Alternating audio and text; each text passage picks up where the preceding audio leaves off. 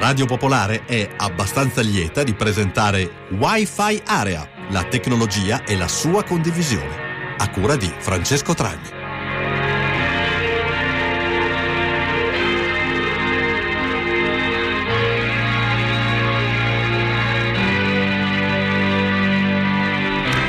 Ascoltatrici e ascoltatori di Radio Popolare, buonasera, bentrovati a questa ultima puntata di questa seconda stagione di Wi-Fi Area, eh, la trasmissione che vi ha tenuto compagnia per tutto il palinsesto, diciamo quello invernale, che quindi questa settimana vi saluta. E io sono Francesco Tragni, anche questa sera vi proporrò degli argomenti legati alla tecnologia, ma anche di stretta attualità, visto che parleremo, almeno nella prima parte, quindi tra pochissimo, di vacanze.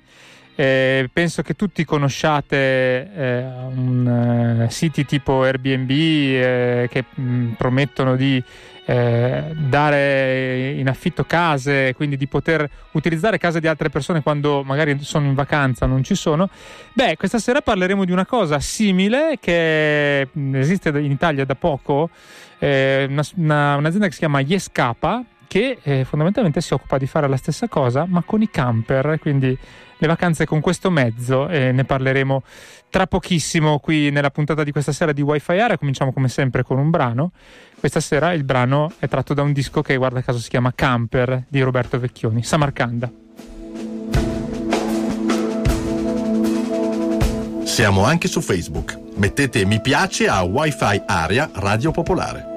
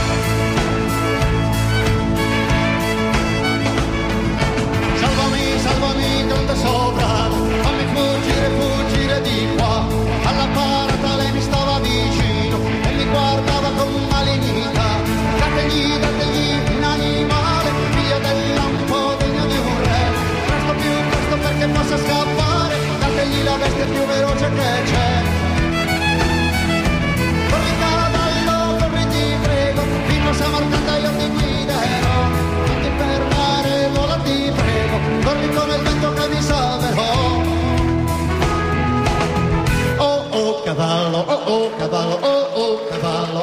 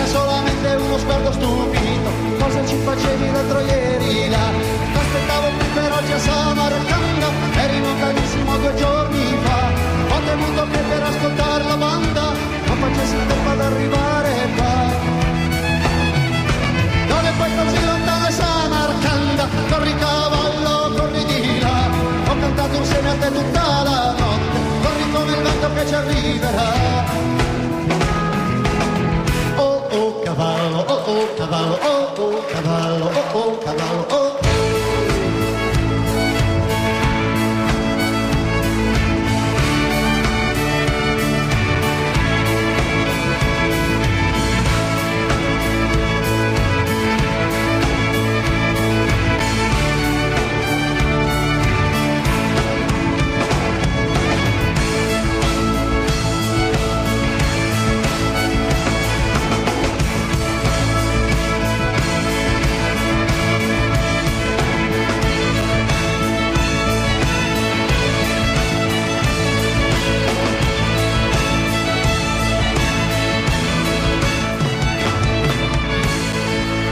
Radio Popolare, questa era, eh, avete sentito, Samarcanda, tratta dal disco Camper, Vecchioni e, eh, e c'era anche Angelo Branduardi come ospite speciale.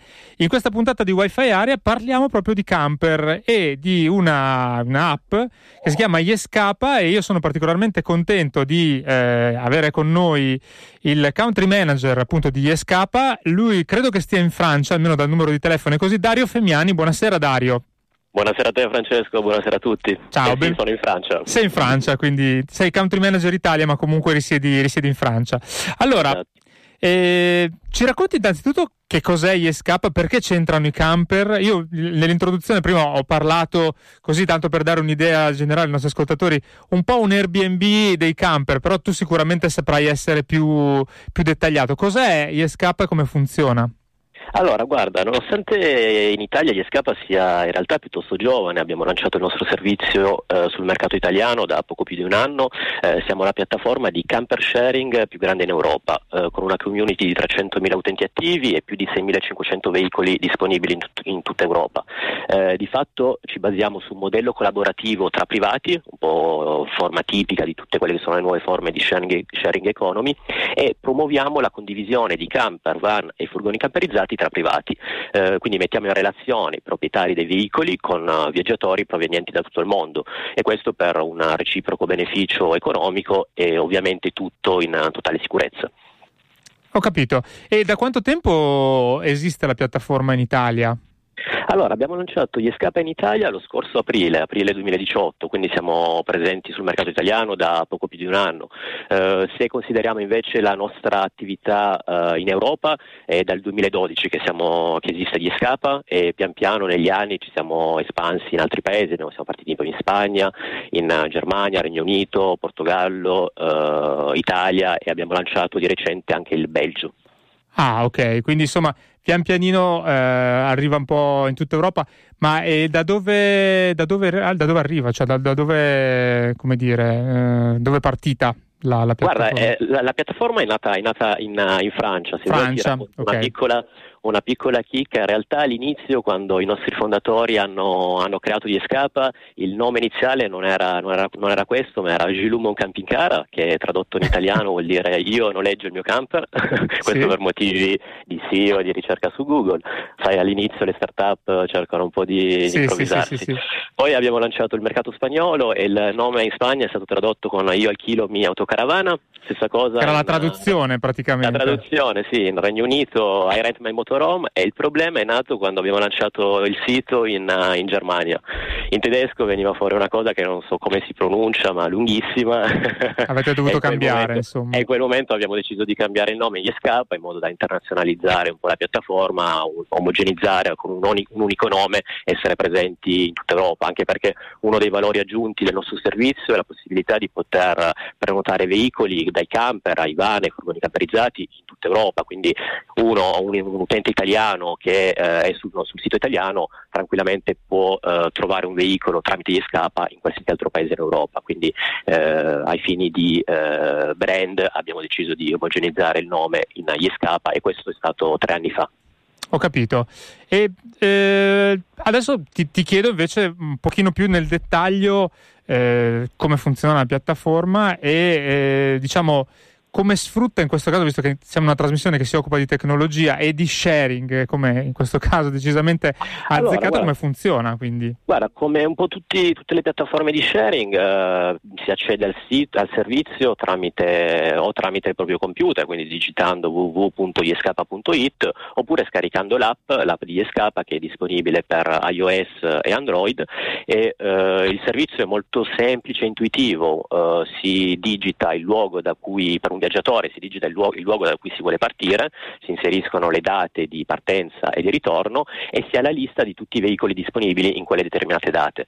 Poi eh, in base a tutta una serie di filtri si può eh, ridurre la, la scelta dei veicoli, ad esempio si può eh, filtrare in base al tipo di veicolo. Noi mettiamo a disposizione dei camper mansardati, ai motoromi, grossi eh, camper integrali, ai furgoni camperizzati o di bani. La ricerca funziona esattamente come quando uno cerca la casa casa con due bagni oppure la casa eh, con... Eh... Purtroppo, purtroppo non mettiamo a disposizione la jacuzzi o, no, vabbè, però, eh, o il giardino, però, però sì, in base a tutti i filtri una, un utente può decidere già, può parametrare la sua ricerca in base al, al risultato che vorrebbe ottenere. Dopodiché, una volta che individua quello che è il veicolo che gli interessa di più, eh, semplicemente inoltra una richiesta al proprietario, sempre tramite, tramite la piattaforma, e eh, un viaggiatore può richiedere fino a cinque camper, quindi eh, normalmente in media un proprietario risponde entro le ventiquattro ore, eh, comunque a un massimo di quarantotto ore.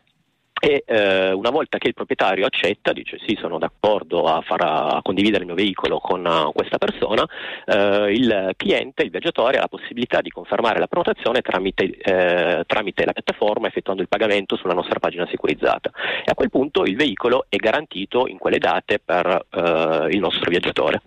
Ecco, quindi voi, mh, giusto per sintetizzare, siete comunque, come tante altre piattaforme di sharing, come BlaBlaCar, tanto per citarne una che arriva dalla Francia come la vostra, siete un intermediario, cioè non avete veicoli di proprietà o, diciamo, anche se poi ne parleremo tra poco, offrite dei servizi in aggiunta alla semplice, diciamo, eh, transazione tra privati, però comunque i veicoli appartengono sempre alle persone che si iscrivono alla piattaforma per poter dare il proprio... sotto forma di, cioè, noleggiare, diciamo, il proprio, il proprio camper. Francesco, hai detto bene, hai detto bene, noi non siamo proprietari di alcun tipo di veicolo, siamo, ci poniamo, abbiamo un ruolo di intermediario di fiducia, essendo tramite la, uh, l'intermediazione della nostra piattaforma mettiamo, facciamo una messa in relazione tra proprietari e viaggiatori e uh, garantiamo il corretto, la corretta procedura dell'intera transazione, dalla uh, fase di prenotazione alla fase fino al rientro del veicolo. Noi forniamo anche una copertura assicurativa durante il periodo di condivisione che eh, viene, che subentra al giorno della partenza, viene integrata all'assicurazione privata del proprietario e eh, di conseguenza sia entrambe le parti, quindi sia il proprietario e quindi il suo veicolo che il viaggiatore, così come tutti, tutti i membri del, dell'equipaggio, tutti i membri, eh, tutte le persone che viaggiano con, con il conducente, sono assicurati. Quindi il servizio ovviamente è totalmente eh, sicuro e coperto da una, una da un'apposita assicurazione, eh, da una polizza assicurativa. In più c'è un'assistenza stradale, quindi nel caso in cui eh, ci sono, capita, capita raramente fortunatamente, ma ci sono dei casi in cui il veicolo A, uh, finisce in panne o comunque ci sono dei problemi tecnici, meccanici, in quel caso c'è la nostra assistenza stradale. Noi in Italia ad esempio abbiamo una convenzione, una partnership con il gruppo Europ Assistance, quindi qualsiasi parte d'Europa, uh, chiamando il numero uh, indicato sull'attestato di assicurazione che forniamo, uh, interviene, interviene per, uh, si interviene per recuperare il veicolo e mettere al sicuro in caso di bisogno i viaggiatori. Una domanda invece sul modello di business con cui Yescapa si, si, si sostenta. Voi che cosa chiedete? Una percentuale sulla transazione tra gli utenti oppure c'è cioè, un, un, un abbonamento che, che si fa per poter aderire ai servizi? Allora no, la, la creazione dell'annuncio per i proprietari eh, è totalmente gratuita e priva di impegno. Eh, come un proprietario si iscrive sulla piattaforma, può tranquillamente disattivare il suo annuncio qualora lo desideri, in totale autonomia ed è libero di farlo. Yescapa non, non implica nessuna iscrizione a pagamento e nessun obbligo di sottoscrizione ai propri utenti. Diciamo semplicemente come, come fanno la maggior parte delle, delle piattaforme digitali, Yescapa percepisce una commissione una volta che la prenotazione viene confermata, quindi certo. sul, viene percepita una commissione percentuale al prezzo totale, che quindi copre anche il, diciamo, l'assicurazione addizionale che voi esattamente, sostanzialmente esattamente. fornite. Diciamo che uno dei, uno dei maggiori servizi, cioè la ragione per cui percepire una commissione è anche perché viene fornita una copertura assicurativa, quindi eh, dipende poi la commissione che viene applicata, può oscillare dal dieci al quindici per cento in base a diversi criteri che sono eh, il periodo di prenotazione, la durata del viaggio, il, il chilometraggio richiesto, se un cliente intende eh, utilizzare il veicolo con un chilometraggio limitato piuttosto un chilometraggio ridotto, eh, la franchigia assicurativa, quindi in base a tutta una serie di criteri viene calcolata una commissione che poi viene applicata al prezzo finale. Ti faccio una domanda mh, giusto per, per confronto con quello che succede poi col mondo di, di Airbnb, che cioè diciamo per, per affinità credo che sia quello più, più, più, più, più noto, che però riguarda insomma abbastanza un, una tipologia di, di eh, molto simile a quello che fa Yescapa. Eh, La, la, la transazione che avviene tra gli utenti, eh, nel caso di, di, di Airbnb tipicamente poi eh, viene tassata come se fosse una, una sorta di, ehm, eh, di affitto breve, quindi secondo le, le, le regole del, dell'affitto breve. In questo caso non, non credo, però non, c'è, c'è qualche dichiarazione che poi l'utente che percepisce i soldi deve, deve, deve fare, oppure... Eh.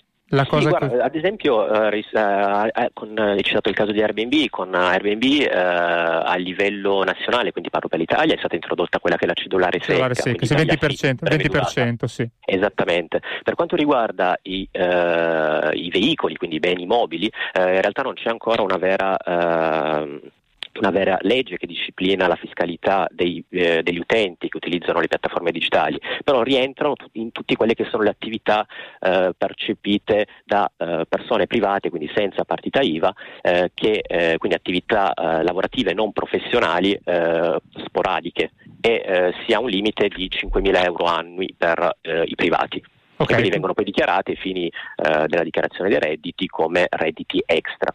Ok, quindi se seguono quel, quel, quel filone lì.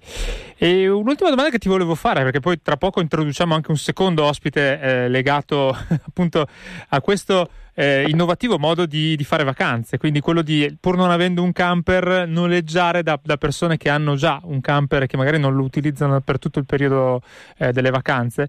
Eh, ti chiedo se vi siete fatti un'idea, immagino di sì, eh, di come è composta la, la popolazione degli utilizzatori, quindi eh, qual è l'età media, se più diciamo persone giovani, più persone di una certa età, e soprattutto anche magari la provenienza geografica, perché io immagino che eh, ci siano probabilmente delle, delle regioni più avvezze a, a fare questo tipo di noleggio, che si fidano di più tra virgolette di altre. Ah, sì, sì, hai ragione, hai ragione. Diciamo che la nostra community, se la guardiamo in generale, è composta da, veramente da persone di ogni età. Eh, se voi però vogliamo identificare una, un profilo di un proprietario medio, eh, ad esempio io ti direi che più o meno ma un uomo da tra i quaranta e i cinquanta anni, più o meno quella è l'età media per un proprietario di un camper. Eh, anche se comunque ci, ci tengo a dirlo, ci sono sempre più proprietari giovani eh, che hanno, sono proprietari ad esempio di furgoni camperizzati o di van, quindi dipende anche un po' dal tipo di veicolo. Eh, mentre per quanto riguarda i viaggiatori eh, possiamo individuare essenzialmente due fasce di utenti: la prima, che è la classica famiglia composta da una coppia sulla quarantina con i due bambini, e la seconda è il gruppo di amici eh, o la coppia di millennials, quindi ragazzi ah. dai venticinque ai trentacinque anni. Eh, diciamo che i primi, quindi la famiglia, sono molto più propensi a quelli a richiedere a prediligere camper mansardati o motorhome, anche per comunque le, lo spazio a disposizione, mentre i secondi, quindi un target un po' più giovanile, eh, preferisce i furgonati e i van. Quindi questo più o meno è la fascia di età. Eh, invece per quello mi chiedevi, la provenienza geografica dei nostri utenti, eh, insomma è difficile da dire. Io abbiamo constatato, almeno per quanto riguarda il mercato italiano, che eh, c'è stata una forte creazione di annunci, quindi da parte dei proprietari eh, italiani, eh, in maniera spontanea in Sardegna ad esempio, che è la regione con cui abbiamo la, cui abbiamo la più alta concentrazione di veicoli eh, per quanto riguarda la flotta italiana, e seguita da Lombardia e Lazio. Sono più o meno all'incirca un dieci per cento di veicoli concentrati in quelle regioni. Eh, spiccano, se parliamo di città, le zone intorno a Milano, Roma, eh, Bergamo anche. E ci sono anche parecchi proprietari in Sicilia. Eh, Catania ad esempio registra una concentrazione di veicoli recreazionali abbastanza importante. Quindi insomma, le, intorno alle grosse città, in primis Milano e Roma, eh, diciamo che anche tutto quello che è lo sharing viene percepito eh, in, prima probabilmente rispetto ad altre zone, altri territori italiani. Però comunque l'idea, e anche i dati lo dimostrano, eh, il concetto di condivisione, eh, e quindi anche di, parlando di camper, ma così come anche di condivisione in qualsiasi altri settori, pian piano si dirama in maniera uniforme un po' in tutto il territorio. Ok, e l'ultima domanda è eh, se avete anche delle statistiche sul eh, quanto le persone che utilizzano il servizio poi ritornino a utilizzarlo, cioè se ci sono eh, più utenti mordi e fuggi che quindi testano il servizio e poi magari, che ne so, magari si, perché si comprano loro stessi un camper perché gli è piaciuto, oppure se ci sono anche utenti serializzati, per così dire, che fanno... più volte, una volta provata la vacanza in questo, con questa modalità la, la, la provano altre volte. Guarda, sì, ci sono, per quanto riguarda l'Italia, eh, diciamo che la, la base di dati eh, manca un po' di storicità. Abbiamo lasciato il servizio, come dicevo prima, poco più di un anno fa, quindi essendo comunque una, si parla di vacanza, si parla solitamente di due settimane di viaggio, questo più o meno è la durata media di una, della prenotazione.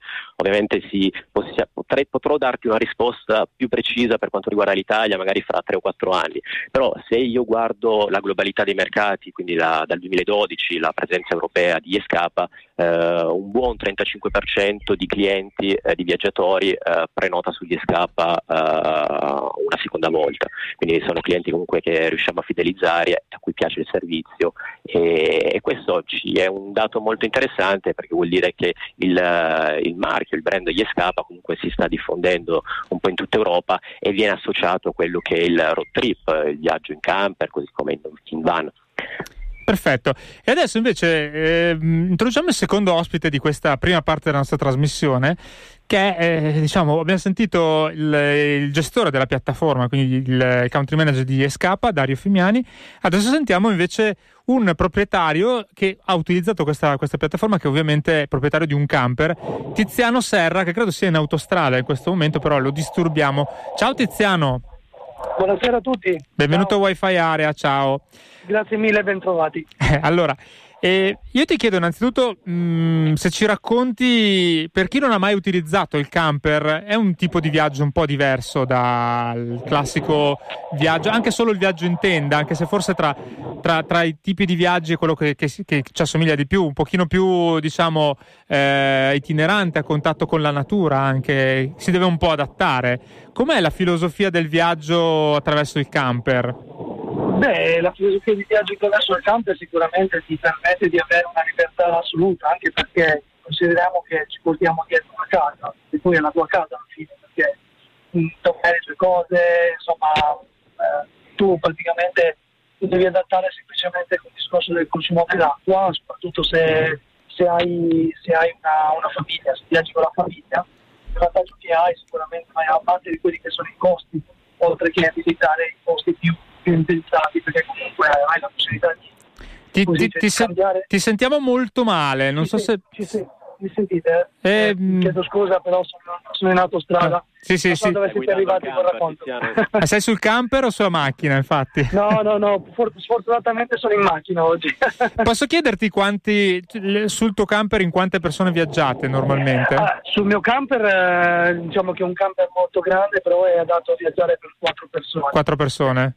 Quindi è hai... Molto, è, è molto grande, c'è un garage, insomma, offre tanto, tanto comfort, questo sicuramente. Quindi dicevi prima comunque la, la, la complessità data anche dal doversi adattare, dover risparmiare per esempio l'acqua, perché effettivamente sì, esatto. Sembra scontato, però chi utilizza un camper eh, ha un, fino a quando non riesce a, a trovarne di nuova utilizza l'acqua. Ci si mette, che ci si mette, tieni conto, pochissimo tempo ad abituarsi, è basta una giornata. Però. E senti, posso chiederti se tu prediligi un tipo di campeggio un po' alla buona, dove capita magari sull'autogrill durante il viaggio, oppure se cerchi di, di, di campeggiare nei, nei luoghi appunto tipo campeggi dove ci, ci sono anche le tende?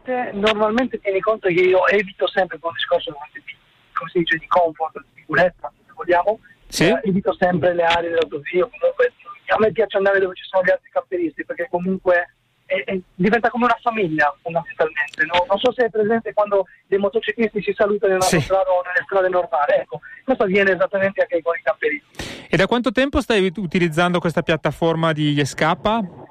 Eh, esattamente da aprile dell'anno scorso, eh. un anno, sono, poco più di un anno. Molto, mo, molto molto bene, sì sì, molto bene, perché loro comunque a parte sono, sono squisiti come persone, poi offrono un servizio che assolutamente ti mette, ti mette tranquillo come proprietario, perché funziona molto bene. E quante volte hai, hai diciamo dato a noleggio il tuo, il tuo camper? Immagino comunque sempre a persone della, della tua zona comunque.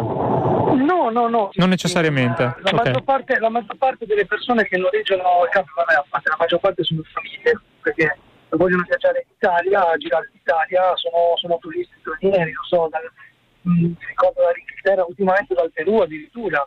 E, non so, i posti che visitano maggiormente sono, sono vanno a Roma, vanno a Pompei, vanno insomma nei, nei posti dove appunto in Italia cinquanta per cento delle nostre richieste viene proprio dall'estero, abbiamo, abbiamo parecchie richieste da, da, da, dall'Europa, ma comunque da un po' tutto il resto del mondo. Ok, quindi comunque numeri che, che insomma è, è un servizio molto dinamico, diciamo, perché comunque arrivano anche da, dall'estero. Io eh, ti ringrazio Tiziano per, per la tua testimonianza, ti, ti saluto, a questo punto ti lascio alla guida perché veramente purtroppo si sente molto male la, la comunicazione, grazie. Mi, mi scuso per questo. No, grazie, figurati. Voi, eh, niente, alla prossima. Ciao Tiziano. Ciao Tiziano. Ciao, grazie mille. Rimaniamo ancora qualche un paio di minuti con, con, con Dario, quindi ri, ricordiamo ancora questa piattaforma che si chiama Yescapa con la Y. Beh, ti volevo esatto. chiedere una curiosità, come è nato il nome? Allora, guarda, il nome, come ti dicevo prima, eh, insomma è stato un po' una ricerca di un nome che potesse... potesse non ha un bene, significato però...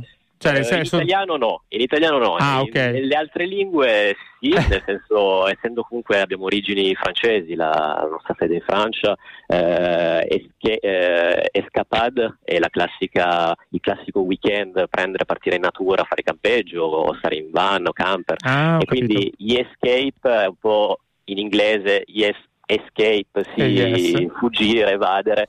La stessa cosa si può tra- tradurre in, in spagnolo con escapada, eh, purtroppo però in italiano no. Vabbè, difficile trovare una parola che vada bene tutte, no no, comunque no, perfetto. Io ringrazio molto Dario Fimiani, country manager di Yescapa, che abbiamo avuto nostro ospite in questa prima parte di trasmissione, grazie e buone vacanze. Tu andrai in camper? Te, sì, ovviamente. Io, no. io no, no, in realtà no, non camper, però un furgone camperizzato. Furgone camperizzato, no, quindi più... giustamente. No.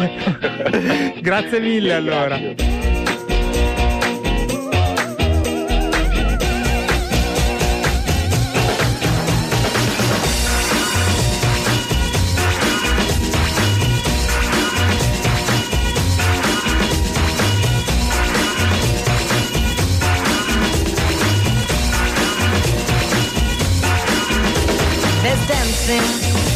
Behind movie scenes, behind the movie scene, Sabi Rani, she's the one that keeps the dream alive. From the morning past the evening to the end of the life. Seconda parte di Wi-Fi Area, quest'oggi facciamo un salto nel passato, eh, ovvero trentacinque anni fa, eh, nasceva Eh, la prima, eh, per tanti anni unica, per tante ragioni, televisione musicale in Italia, si chiamava Video Music, dalla Garfagnana trasmetteva, quindi anche eh, una location strana um, rispetto alle classiche televisioni eh, che trasmettevano da Milano e Roma, e eh, abbiamo intervistato Eh, uno dei eh, fondatori, nel senso di eh, eh, conduttori storici della prima Video Music, ovvero Clive Griffiths. Ricorderete senz'altro i programmi eh, che Clive faceva eh, insieme a Rick. Eh, questa è l'intervista che ci ha rilasciato.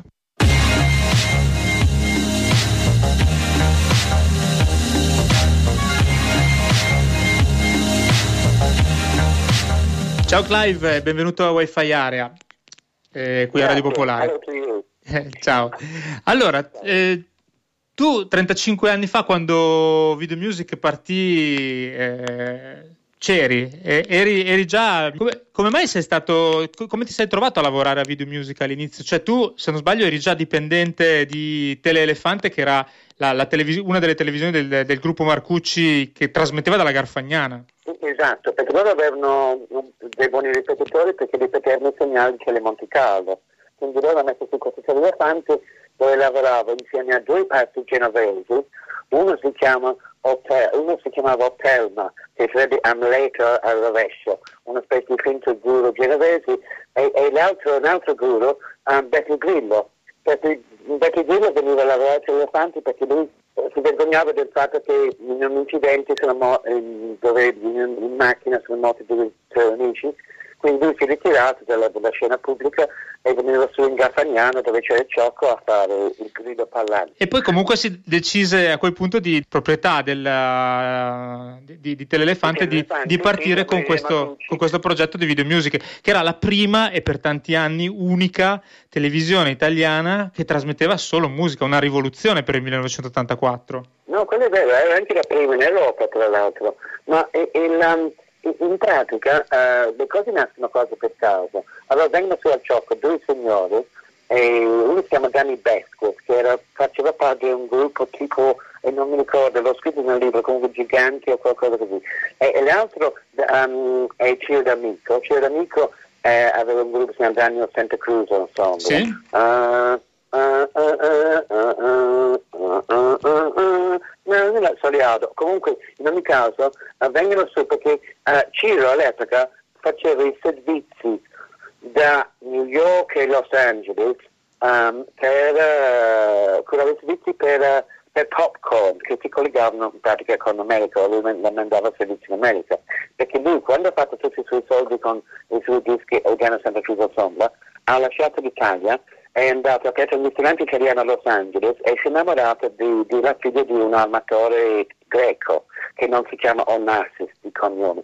Comunque, e, e allora a quel punto lì decide di scappare lasciando la, mo- la moglie e i figli e il ristorante a Los Angeles e tornare in Italia, e con l'idea di fare, perché non fare un M T V, c'era appena nato M T V, e ha portato questi primi nastri su al, al gioco. Tra l'altro il logo, il logo della prima Video Music era molto simile a quello di M T V, la M grande era verde. Sì, in realtà era di un, era di un grafico che si chiama, non mi ricordo, comunque di, di, di, di Reggio Emilia, ma praticamente mi sembra quasi uguale, mentre M T V c'è la M con scritto T V in mezzo, noi abbiamo la M con video in mezzo, quindi molto simile. Comunque lo scontro tra noi e M T V è avvenuto a Cannes, mi sembra nel novanta, perché ci avevano dato ottantanove uno stand a questa, la fiera del, della musica, la Medium si chiamava a, a, a Cannes ogni anno, um, e, e, avevo, e avevamo il nostro enorme M su, sul nostro stand e davanti il loro M, e lì ovviamente, come tu sai, ogni altro americano è un avvocato, quindi è partita la causa che noi abbiamo vinto per l'Italia, però per fuori l'Italia no. Quindi non pote- eh, che è il motivo per cui è stato cambiato il logo a un certo punto con la V eh, sopra la M. La causa è cambiata in V M perché sì. Video Music in realtà andava all'estero, perché nel frattempo la Melina Macucci ha comprato insieme a Richard Branson della, v- della Virgin um, eh, Super Channel, che era un uh, canale satellitare paneuropeo. Prima si chiamava Music Box. Comunque, tornando a Video Music, la, la peculiarità di, di, un, di una t- televisione musicale che partiva nel millenovecentottantaquattro, periodo in cui comunque la tecnologia era quella che era, è che la sede è rimasta al Ciocco, quindi all'interno della Garfagnana, in mezzo alle montagne, con tutte le difficoltà del caso, quando magari dovevano venire degli ospiti a, a trovarvi all'interno delle trasmissioni. Mm. No, questo è vero, questo è vero. Noi avevamo la fortuna che certi gruppi passavano per la Toscana in torneo, quindi beccavamo loro e venivano su per il giorno al gioco. Agli altri era più difficile, perché penso all'epoca con le strade che c'erano ci voleva almeno quattro ore per Milano e cinque ore mh, per, mh, per Roma, quindi era, era scomodissimo. E mi ricordo come sempre eh, quel gruppo pazzo di Reggio Emilia C C C P sì. venivano giù con quelli pazzi di stampa alternativa e dovevano fare, venivano a suonare nel pomeriggio e, e hanno messo tipo sette ore per arrivare da, da non so se arrivavano da Milano o da Reggio Emilia, ma e non so che strada avevano fatto, però ci ha messo un po' più del previsto. Sì, non mi ricordo, io avevo un'idea stupida un giorno, pensavo perché non lanciamo le nonne rock, e all'epoca avevo fatto amicizia perché è molto simpatico con Nino Manfredi, perché dovevo dare un petit premio a Viareggio e lui voleva passare un giorno con me prima per conoscermi, e da lui, che lui faceva la pubblicità per la lavazza e il caffè, più che lo mandi giù più che lo tira su, sì, con la Natalina, con la mamma, con la mamma, con la, la, la Nerina Montagnana sì, sì. si chiamava. E allora io l'ho portato su al gioco per fare la presentatrice, ovviamente scrive, scrivendo onomatopoeicamente i nomi, Duran Duran. Sandra Ballet era più facile. Comunque Um, per farglieli pronunciare all'inglese con scr- scritte in italiano praticamente. Eh sì, esatto, esatto. E, e, e comunque è durato pochi giorni perché poi la padrona l'ha visto in onda e ha detto perché ovviamente noi volevamo fare un canale giovane, giovane, andava, cioè il nostro pubblico spaziava, almeno questa è la filosofia dell'inizio, da quattordici a trentaquattro anni. Che poi e il target... La nerina, la, la nerina era un po' fuori target. Però originale. Beh, questo dà l'idea di, di, di magari chi non ha mai visto i programmi, soprattutto la prima Video Music, io i miei ricordi che ho, eh, pur non avendo diciamo eh, potuto vivere appieno, abitando in una città dove non arrivava benissimo il segnale di Video Music, tutti i programmi, però eh, erano veramente quasi anarchici, no, i programmi, dicevamo prima. Eh, no, questo, questo, questo è vero. Questo è vero. Che, che, che eravate voi che sostanzialmente che deci, decidevate, vi inventavate i programmi che andavano in onda e ve li, li, li producevate in base a quello che, che decidevate, quindi. Sì, sì, sì. Eh, cioè, quando siamo nati mi sembra che eravamo, eh, e qui dovrei controllare, o in sette o otto persone, tutti compresi, più il corriere che spediva via. Mamma mia, sette otto persone con un palinsesto di ventiquattro ore da, da coprire. Perché ognuno faceva di tutto e io ho imparato come montare, come fare questo e quell'altro e, ed era bello per quello. E poi era bello perché abbiamo sparato certe cose che sicuramente non si poteva dire, però era bello perché era spontaneo, era, era, era, era ruspante ma, ma spontaneo. E Telemonte Pecora ancora di più, perché Telemonte Pecora era una presa in giro di, di, di come uno può essere, you know, quello che vuoi, ma in fondo siamo tutti... Ah, ah, ah. Era una trasmissione. Telemonte Pecora era, lo ricordiamo agli ascoltatori, era una delle trasmissioni cult, diremmo oggi, di, di, di, della, della prima Video Music, con quella, con quella sigla che diceva Telemonte Pecora, giusto? Sì, sì, ricordo bene. E poi sono riuscito a far, can- a far bellare tutti, da Tina Turner a Jill Jones a... a come si chiama, come si chiama quel ragazzo che poi ha dedicato una pagina sul, sul libro con una pubblicità della Legacy. Ah, um, Nick Kamen. Ni- ah, Nick Kamen è l'ex fidanzato di Madonna, era. Uno dei, uno dei tanti. Comunque, sì, sì, uno dei tanti. No, comunque, um, il, molto simpatico, eh, molto sereno. Clive, io ti volevo chiedere, tu adesso stai scrivendo un libro, intanto se ci dici come, come si chiama, anche se come titolo provvisorio. Il libro, il libro dovrebbe chiamarsi Video Music due punti Made in the ottanta. Ed è un panino a quattro strati, c'è una timeline, una, cron- una cronologia con ogni avvenimento di ogni giorno, musicale principalmente, ma comprende anche, you know, il cambio di governo, cose di cose. Per esempio, se oggi è il venticinque giugno, martedì venticinque giugno, um, nell'ottantasei i Dissidenten, non so se i Dissidenten suonavano ad Arcore. Ad Arcore, che non era ancora famosa però Arcore. No, esatto. E lo stesso giorno Mango porta una rosa dell'inverno, perché intitola la sua canzone a, al Palasport di Verona, che tu conosci il Palasport di Verona, sì. E lo stesso giorno Luciano Pavarotti festeggia venticinque anni di carriera a Pechino con due settimane di concerti. Qual è il problema? Non, il biglietto costava venti dollari, ma sai quanto era la paga mensile di un cinese nell'ottantasei? No. Era neanche trenta dollari, quindi... Quindi alla fine, un po' come gli Wham quando sono andato in Cina, hanno dovuto regalare i biglietti piuttosto di non cantare in, in uh, spazi vuoti. Pazzesco. E, e tu poi sta... il giorno dopo è grave, cade il governo Craxi uno, ma tanto non ti preoccupare, tornerà Craxi due, Polanyi venti, Andreotti quattro, e poi c'è anche l'ultimo concerto di Wham a Wembley. Com- com'era la vita in Garfagnana tra voi conduttori? Anche perché mi dicevi prima che eh, c'era una cosa che oggi è impensabile in una società come Mediaset o come R T L. Voi avevate gli stessi stipendi indipendentemente dal lavoro che facevate, mi dicevi prima. No, è vero, eravamo proprio di, di, di campagna. No, eh, nel senso è un po' come trasmettere... Uh, ti ricordi il film The Shining di Kubrick con Jack Nicholson? Sì. Comunque è un po' come...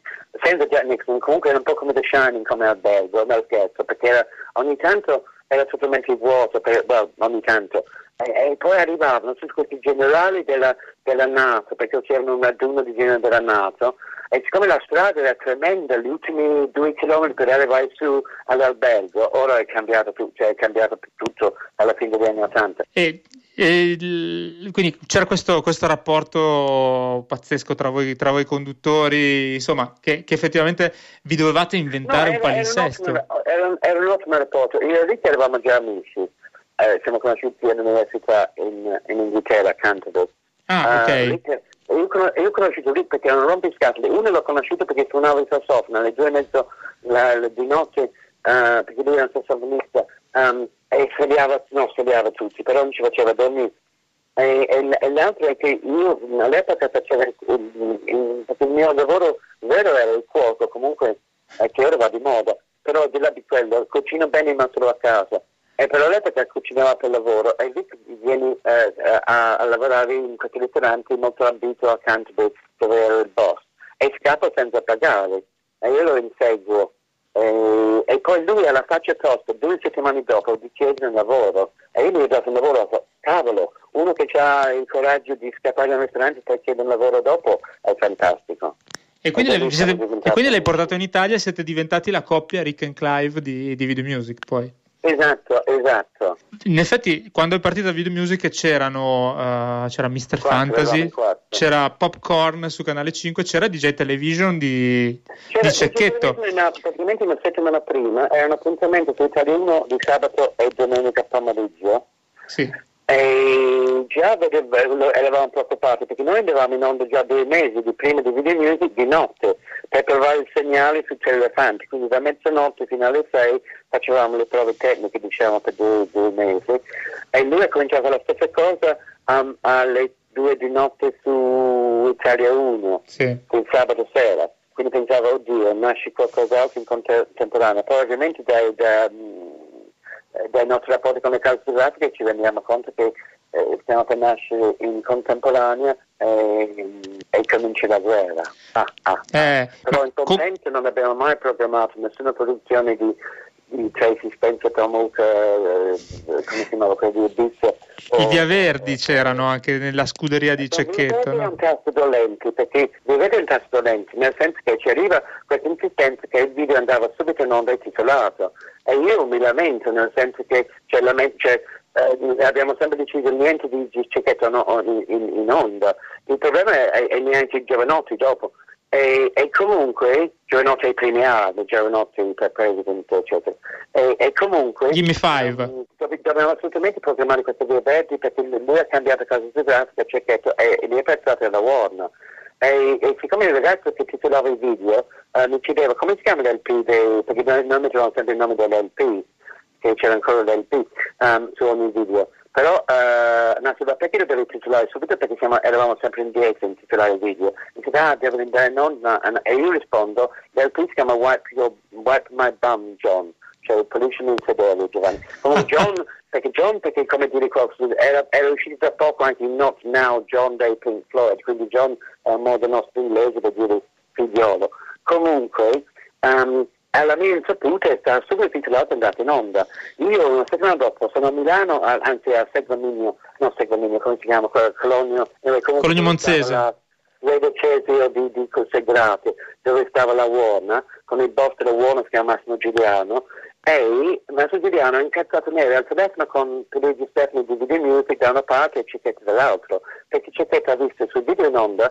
andando con la scritta uh, Pollici Infedeli Giovanni e allora vogliono la testa di chi l'ha fatto eccetera quindi quando Massimo Giuliano mette giù il telefono e spiego chiedo scusa eh, eh. Che, che sono stato io il problema è che non potevamo levare le titolazioni per una settimana perché mandavamo le cassette in giro per l'Italia per le televisioni per mandare in onda video. Ah ecco, questo mi interessa molto, come funzionava? Cioè voi praticamente il segnale veniva trasferito alle, alle varie emittenti che ritrasmettevano Video Music su videocassetta quindi e veniva registrato con largo noi, anticipo. Noi a, a Umma Umma eh, cercavamo di trasmettere in diretta per la parte della Toscana del Bene del Ciocco, proprio del segnale del Ciocco, fino a Bologna, a Teleexpress, che ripeteva il segnale per il Veneto, il Veneto Friuli.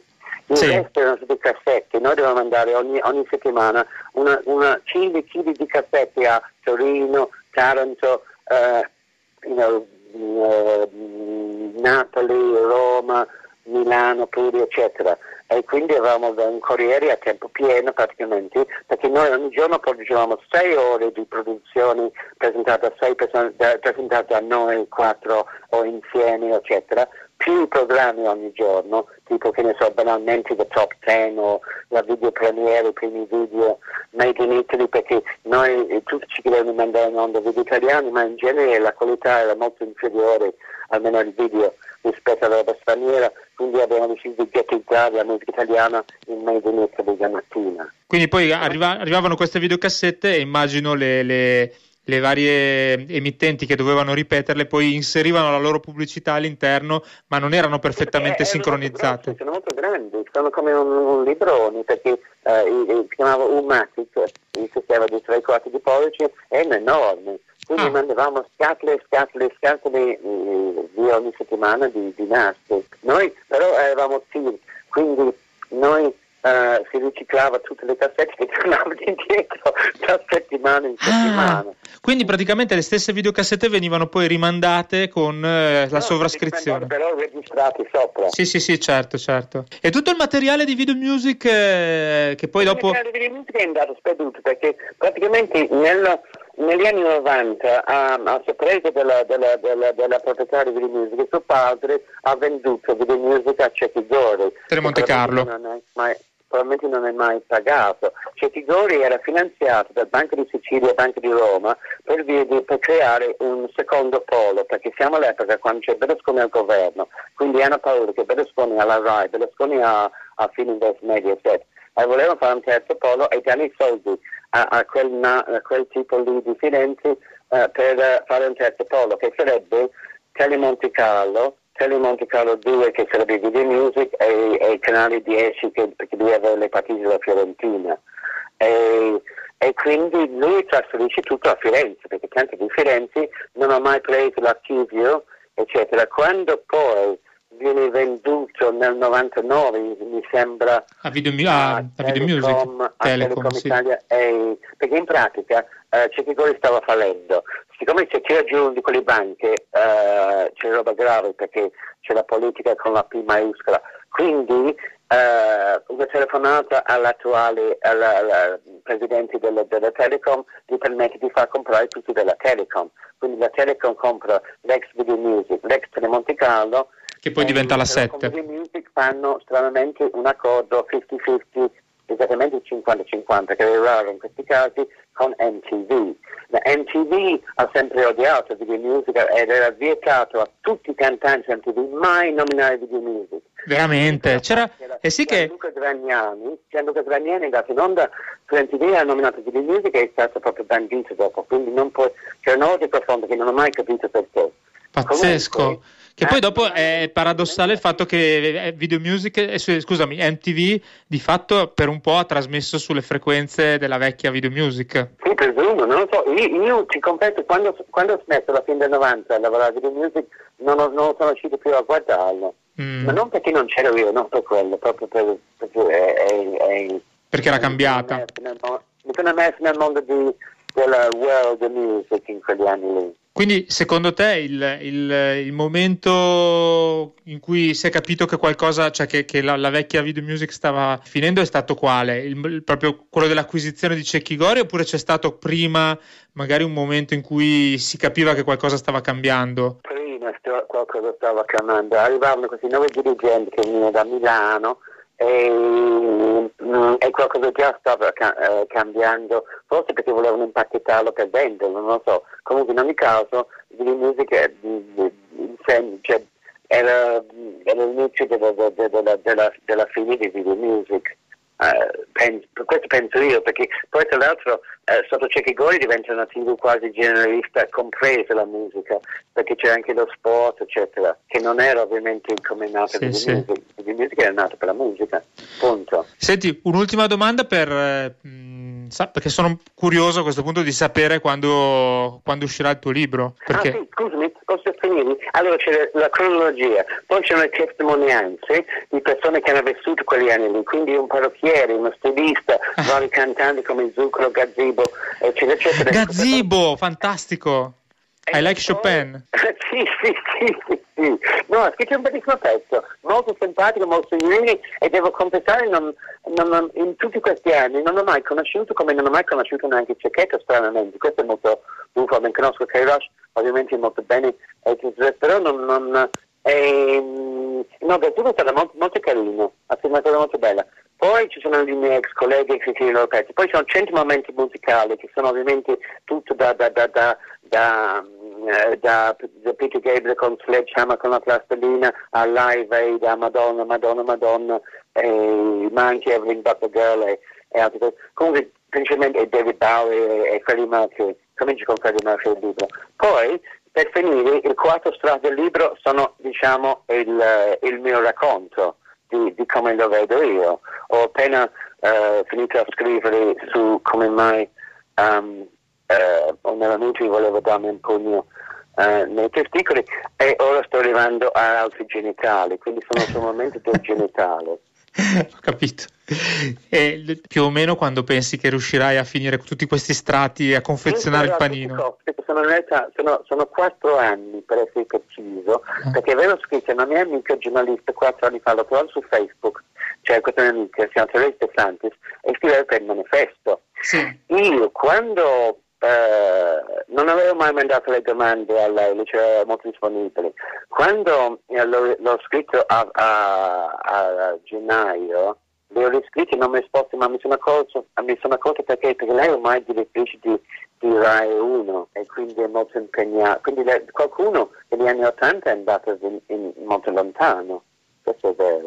E quindi comunque spero di scrivere il libro entro luglio. Ok, ma cavoli, tra poco. Uscirebbe a novembre, questo è l'obiettivo. Ok, e poi lo verrai a presentare anche da noi, a Radio Popolare, visto che ah, comunque sì, volentieri, quando... volentieri. Quando, quando prima parlavi di, di, di anarchia, tutto sommato mi sono un po' riconosciuto sul modo in cui da noi ancora un pochino le, le cose funzionano così, quindi penso che sia molto bella questa cosa che tu, che tu hai detto prima, insomma. No, per me, per me sono molto... sì, sì, sì, non è vero.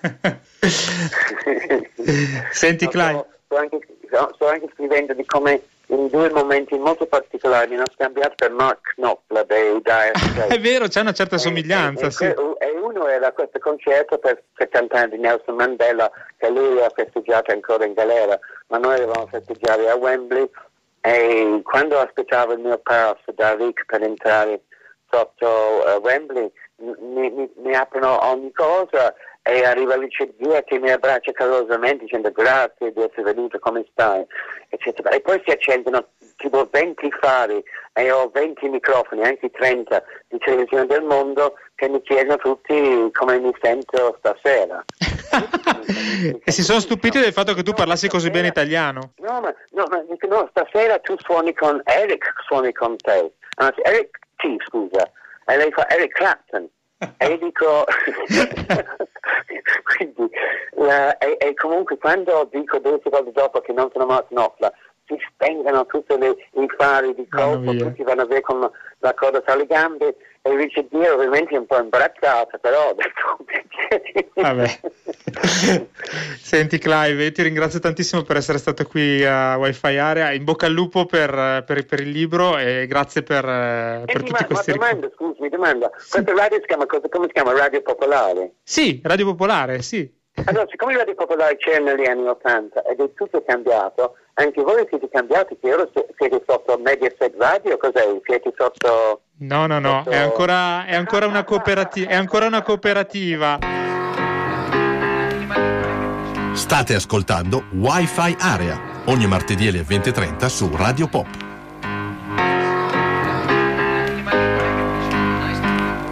Eh, ogni martedì un tempo, questa è l'ultima puntata, l'abbiamo detto inizio trasmissione e quindi io con questa seconda parte della trasmissione un po' di Amarcord con Clive Griffith, voce storica di, e volto storico di Video Music, eh, vi saluto e vi do appuntamento. Sicuramente quest'estate ci sentiremo nelle varie trasmissioni musicali che conduco, ma eh, per Wi-Fi Area probabilmente ci ritroveremo a settembre, sempre su queste frequenze, chi può dirlo.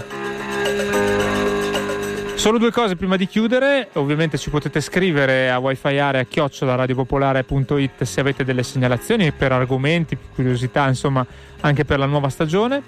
E, e ovviamente tutti i podcast della trasmissione che potete ascoltare sul sito, su iTunes, che non esiste più ormai, però insomma questo ne parleremo un'altra volta magari, e soprattutto su Spotify, eh, belli archiviati con gli argomenti in bella vista.